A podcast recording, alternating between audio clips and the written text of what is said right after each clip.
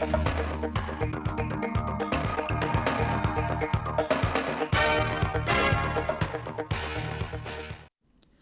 kính chào quý vị và các bạn đến với bản tin thời sự trực tiếp 16 giờ chiều nay ngày 10 tháng 8 của Đài Phát thanh Truyền hình Thanh Hóa. Chương trình đang được thực hiện trên sóng FM tần số trên 2,3 MHz.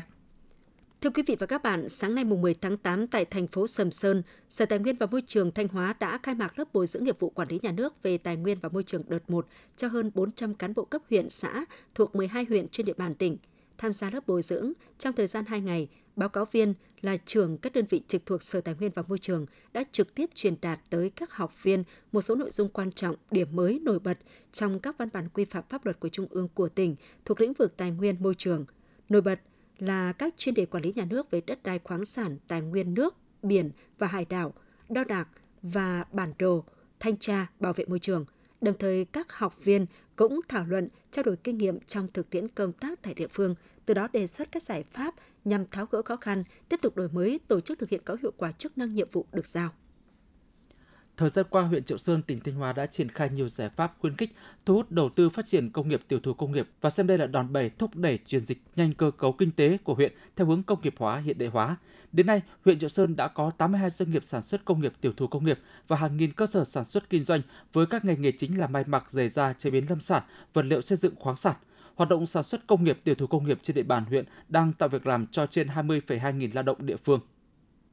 Hiện nay, trên địa bàn xã Thiệu Trung, huyện Thiệu Hóa có 13 cơ sở làm nghề đúc đồng có quy mô, tạo việc làm ổn định thường xuyên cho khoảng 300 đến 350 lao động địa phương với thu nhập bình quân hàng tháng mỗi lao động đạt từ 9 đến 12 triệu đồng. Mặc dù trải qua nhiều thăng trầm của lịch sử, nhưng đến nay, những giá trị truyền thống của làng nghề đúc đồng xã Thiệu Trung luôn được giữ gìn và phát huy nhiều nghệ nhân của làng đã luôn tìm tòi sáng tạo, nâng cao chất lượng, đa dạng hóa sản phẩm nhằm đáp ứng nhu cầu của khách hàng. Vì vậy, các sản phẩm của làng nghề ngày càng tinh xảo và có sức cạnh tranh cao. Hiện làng nghề có 5 sản phẩm ô cốp 4 sao.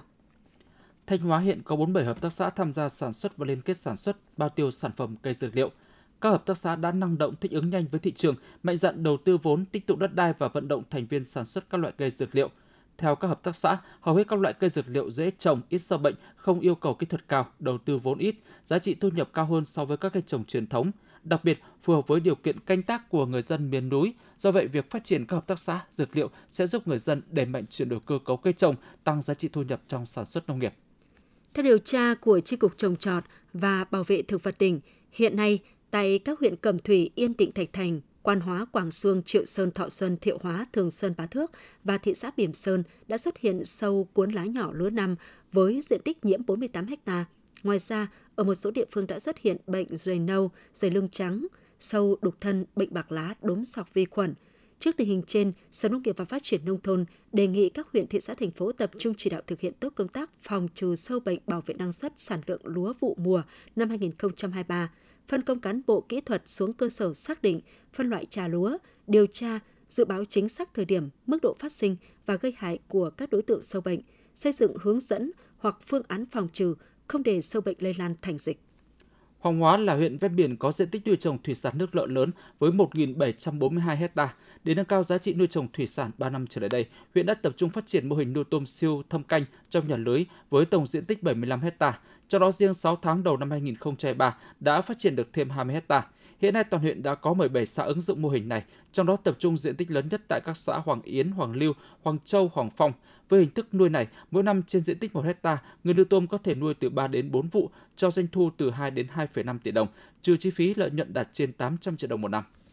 Tỉnh Thanh Hóa hiện có hơn 14.400 nạn nhân chất độc da cam trực tiếp và gián tiếp. Để giúp đỡ nạn nhân chất độc da cam với bớt khó khăn, cấp ủy chính quyền, Hội nạn nhân chất độc da cam dioxin các cấp trên địa bàn tỉnh đã tích cực vận động các nguồn lực ủng hộ để kịp thời chia sẻ cả về vật chất và tinh thần cho gia đình nạn nhân, chung tay xoa dịu nỗi đau da cam. Đến nay, các cấp hội đã vận động được nguồn quỹ hội đạt hơn 28,3 tỷ đồng. Từ năm 2018 đến nay, đã có hơn 30.000 lượt nạn nhân da cam được tặng quà với trị giá trên 20 tỷ đồng. Các tổ chức chính trị xã hội, các công ty, nhà hảo tâm đã tặng tiền, quà trị giá gần 3 tỷ đồng. Hội nạn nhân chất độc da cam dioxin các cấp còn vận động xây dựng được 48 nhà tình nghĩa cho gia đình các nạn nhân chất độc da cam, thực hiện nhiều mô hình sinh kế, vay vốn phát triển kinh tế. Tiếp theo là những thông tin trong nước. Tính chung 7 tháng qua, xuất siêu của cả nước đạt gần 16,5 tỷ đô la Mỹ, tăng hơn 12 lần so với cùng kỳ năm trước. Đây là điểm sáng đáng ghi nhận trong bức tranh kinh tế từ đầu năm đến nay, qua đó giúp ổn định kinh tế vĩ mô, hỗ trợ cán cân thanh toán quốc tế và ổn định tỷ giá. Đặc biệt từ đầu năm đến nay, Việt Nam có 4 nhóm hàng nông sản xuất khẩu đạt giá trị cao, tới hơn 10,5 tỷ đô la Mỹ và tăng trưởng tới gần 27% so với cùng kỳ. Đó là rau quả, hạt điều, cà phê và đặc biệt là gạo. Trong tháng 7, cơ quan thuế hải quan tiếp tục triển khai các chính sách miễn giảm gia hạn thuế, phí lệ phí và tiền thuế đất đã ban hành để hỗ trợ doanh nghiệp và người dân. Tổng số tiền đã giảm, miễn, gia hạn ước tính đến hết tháng 7 năm 2023 đạt khoảng 109.000 tỷ đồng. Bộ Tài chính đã báo cáo chính phủ về việc áp dụng thuế tối thiểu toàn cầu tại Việt Nam. Theo đó, Bộ Tài chính dự kiến chính phủ chính Quốc hội thông qua nghị quyết về việc áp dụng thuế thu nhập doanh nghiệp bổ sung theo quy định chống xói mòn cơ sở thuế toàn cầu tại kỳ họp thứ 6 Quốc hội khóa 15 vào tháng 10 năm 2023.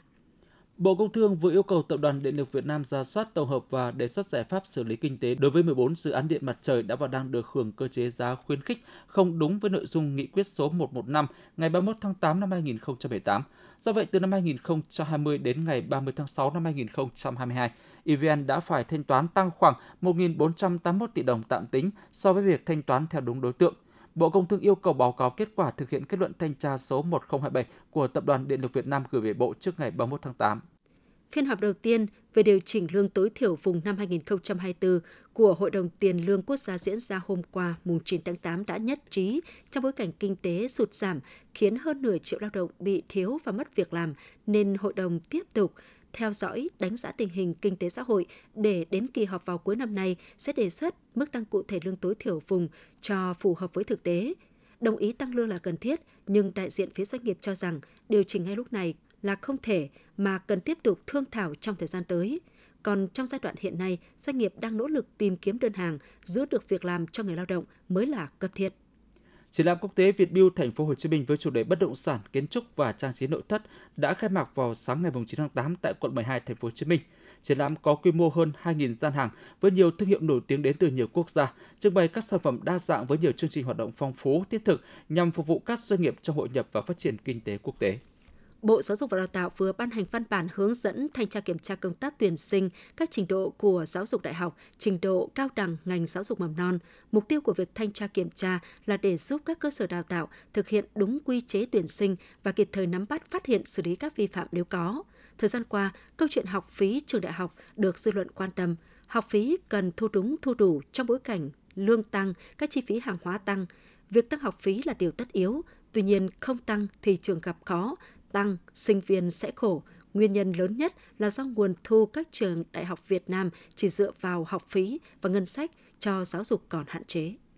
Liên quan đến môn học tự chọn, Bộ Giáo dục Đào tạo vừa ban hành văn bản hướng dẫn thực hiện nhiệm vụ giáo dục trung học năm học 2023-2024. Cụ thể, đối với việc tổ chức dạy học các môn lựa chọn và chuyên đề học tập lựa chọn cấp trung học phổ thông, Bộ Giáo dục Đào tạo khuyến khích các nhà trường tổ chức riêng các lớp học theo từng môn học lựa chọn, chuyên đề học tập lựa chọn linh hoạt, bố trí số học sinh theo từng lớp học và xây dựng thời khóa biểu phù hợp để đáp ứng tối đa nguyện vọng của học sinh đẩy mạnh tổ chức tư vấn cho học sinh đăng ký lựa chọn môn học phù hợp với năng lực sở trường và định hướng nghề nghiệp của học sinh đảm bảo công khai minh bạch. Bộ Công an vừa có tờ trình gửi Bộ Tư pháp thẩm định dự án luật trật tự an toàn giao thông đường bộ mới. Trong dự án này, Bộ Công an đã bỏ đề xuất thay đổi hạng giấy phép lái xe. Cụ thể, trong dự thảo luật cũ, Bộ Công an đã đề xuất phân hạng giấy phép lái xe mới, trong đó đề xuất bỏ giấy phép lái xe các hạng A1, A4, B1, B2, E, FE, FC hiện hành và thay bằng các hạng như A, A3, B, C1, C. Tuy nhiên, trong dự thảo luật mới nhất gửi Bộ Tư pháp thẩm định, Bộ Công an đã bỏ nội dung phân hạng trên. Là sáng kiến của Đoàn Thanh niên Thành phố Hồ Chí Minh sau thời gian thí điểm, mô hình đội tuần tra nhân dân được triển khai trên địa bàn thành phố. Gần 1.400 phiên tuần tra đã giúp phát hiện sớm ngăn chặn kịp thời, không để phát sinh tội phạm, sự cố cũng như hòa giải nhiều vấn đề tại địa bàn dân cư là sáng kiến của Đoàn Thanh niên Công an Thành phố Hồ Chí Minh trong chiến dịch tình nguyện hè của tuổi trẻ Thành phố Hồ Chí Minh. Mô hình được thí điểm tại một phường, một quận rồi triển khai địa bàn toàn thành phố chỉ trong thời gian ngắn. Từ thành phố Hồ Chí Minh, mô hình đang được đề xuất nhân rộng cả nước để thống nhất các mô hình tự quản an ninh trật tự, lập thế trận an ninh nhân dân vững chắc. Những thông tin vừa rồi cũng đã khép lại chương trình thời sự của Đài Phát thanh và Truyền hình Thanh Hóa. Xin kính chào và hẹn gặp lại quý vị và các bạn trong những chương trình sau.